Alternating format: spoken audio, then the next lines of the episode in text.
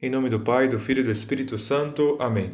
Salve Maria, eu sou o Padre Paulo Colombiano, missionário do IVE na Itália. Amados irmãos e irmãs, hoje é dia de São José, por isso a nossa reflexão é sobre aquele a quem Deus confiou a guarda dos seus tesouros mais preciosos, Jesus e Maria. O Evangelho nos diz que José, filho de Davi, não temas receber contigo Maria, tua esposa, pois o que nela se gerou é obra do Espírito Santo. Ela dará à luz um filho a quem porás o nome de Jesus porque ele salvará o seu povo dos seus pecados. Sabemos que Deus Pai, desde toda a eternidade, gerou o Filho para a nossa salvação. Deus é Pai, mas como se deduz dos textos evangélicos, o matrimônio de São José com Maria é também o fundamento jurídico da paternidade de São José. Foi para garantir a proteção paterna de Jesus no mundo que Deus escolheu José como esposo de Maria. Por isso, a paternidade de José passa através do matrimônio com Maria, ou seja, passa através da família. São Mateus e São Lucas afirmam claramente nos evangelhos que Jesus foi concebido por obra do Espírito Santo e que naquele matrimônio a virgindade foi preservada. Mas ao mesmo tempo chamam a José esposo de Maria e Maria esposa de José. Como pode ser isso? Se Maria é virgem e José não gerou Jesus, como ele pode ser o pai? É desse matrimônio de Maria e José, que dependem juridicamente a paternidade de José sobre Jesus. Por mais que Maria foi e é sempre virgem, e que Jesus fora gerado por obra do Espírito Santo, José é também pai de Jesus. A Escritura afirma ainda que, por meio da autoridade angélica, né, José era o marido.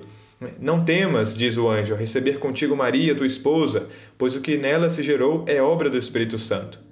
E é mostrado a São José, né, mandado a ele, que ele imponha o nome ao menino. Por mais que Jesus não tenha nascido de sua genética, e se diz ainda, ela dará à luz um filho, a quem porás o nome de Jesus. A Santa Escritura sabe que Jesus não nasceu da genética de José e também porque ele mostra sua mesma preocupação quanto à origem e a gravidez de Maria. Por isso é dito a São José em sonho que este filho provém do Espírito Santo.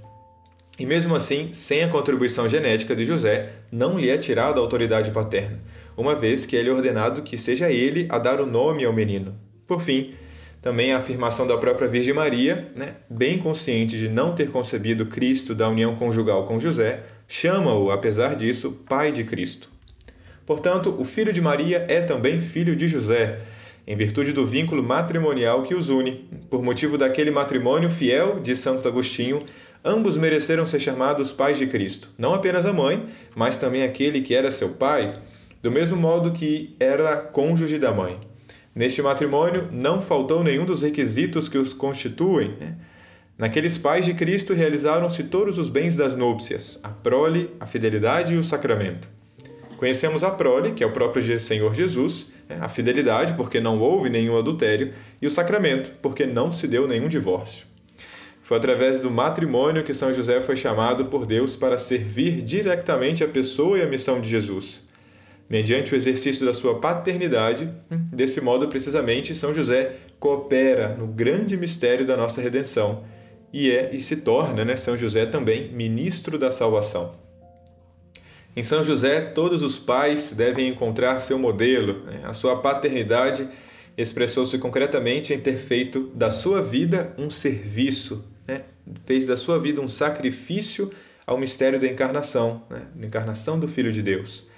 Em ter usado da sua autoridade legal, que lhe competia em relação à Sagrada Família, para lhe fazer um dom total de si mesmo, né, uma entrega de sua vida e de seu trabalho, em ter convertido a sua vocação humana para o amor familiar, na sobre-humana oblação de si, na sobre-humana entrega de si, do seu coração e de todas as suas capacidades, né, no amor que empregou ao serviço do Messias, né, germinado em sua casa.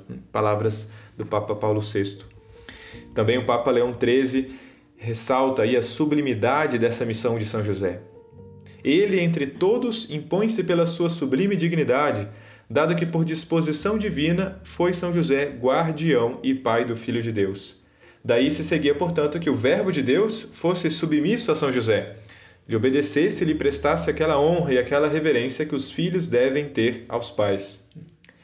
Por isso devemos reconhecer que São José também teve em relação a Jesus, por especial dom né, do céu, todo aquele amor natural e toda aquela solicitude afetuosa que o coração de um pai né, possa experimentar. E Jesus, seu filho, era correspondente a esse amor. Por isso, Jesus atende às preces que fazemos a São José.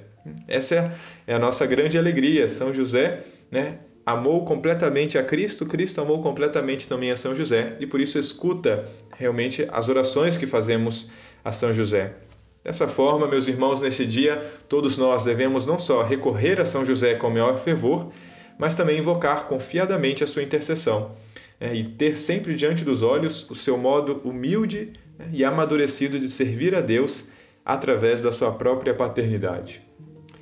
Queridos irmãos e irmãs, foi através do matrimônio que São José é, foi chamado por Deus para servir diretamente a pessoa e missão de Jesus. Que a Sagrada Família de Nazaré interceda também pela santidade da sua família e que podemos encontrar sempre né, na nossa família esse melhor modo né, de servir diretamente a pessoa e a missão de Jesus. Valeu, Missão José!